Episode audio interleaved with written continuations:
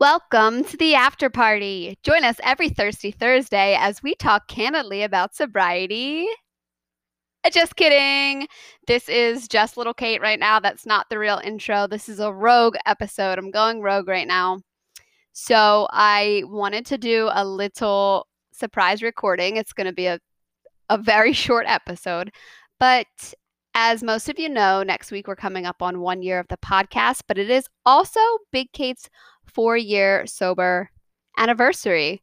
So I thought, what better grand gesture, what better way to honor my bestie than to read a little love letter to Big Kate out loud to our millions and millions of fans, obviously.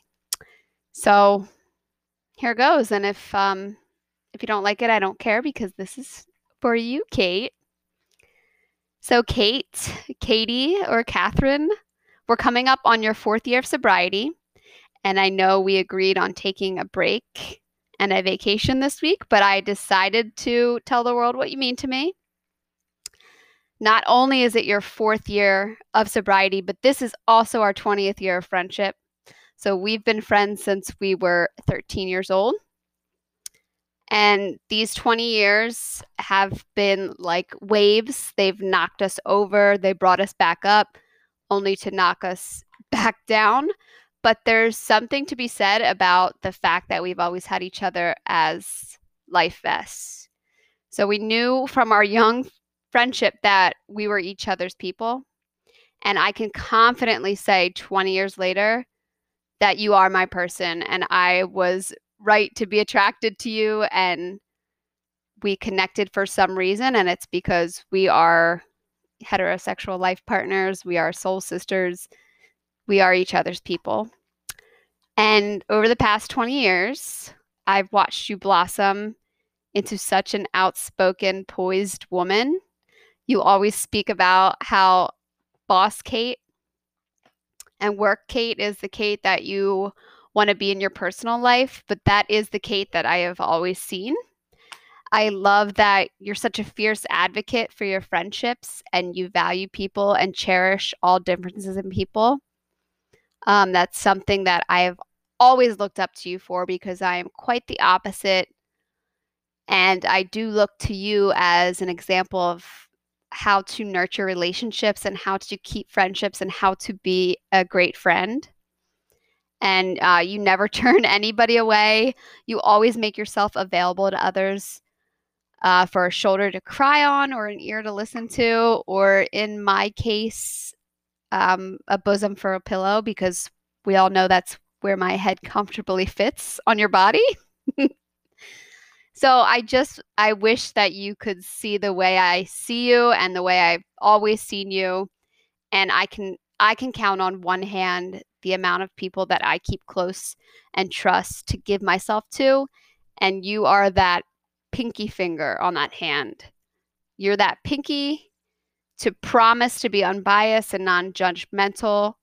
You're also one of the only people I can deeply laugh with and let down my guard to be so freakishly weird and annoying with.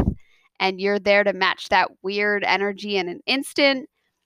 Um, you've probably the least amount of times told me I was annoying, less than most people, which is great because I do understand that I am annoying, but you always have accepted me for that and embraced me for that and praised me for those differences. Um, and I don't think you understand that you also make me feel so great about myself because you trust me in a way that I know it's hard to trust people, obviously, because I trust you, but you trust me to tell me your deepest thoughts and things you might not want the world to know. And that makes me feel like I'm important to you and meaningful, and you see me in the same light that I'm seeing you. And that gives a person such empowerment. And I want to thank you for that.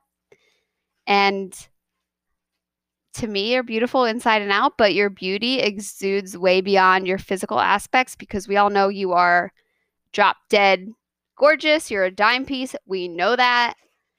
But your soul's the thing that shines right through those beautiful blue eyes of yours.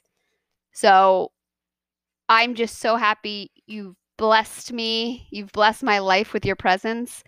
And I'm so happy that we've grown into these people together and we've grown together and adapted and have always accepted each other where we were.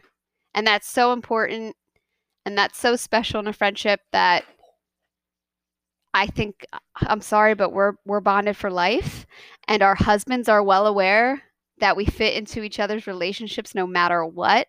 Sorry Derek and Dave, but you guys married two Kates, not one.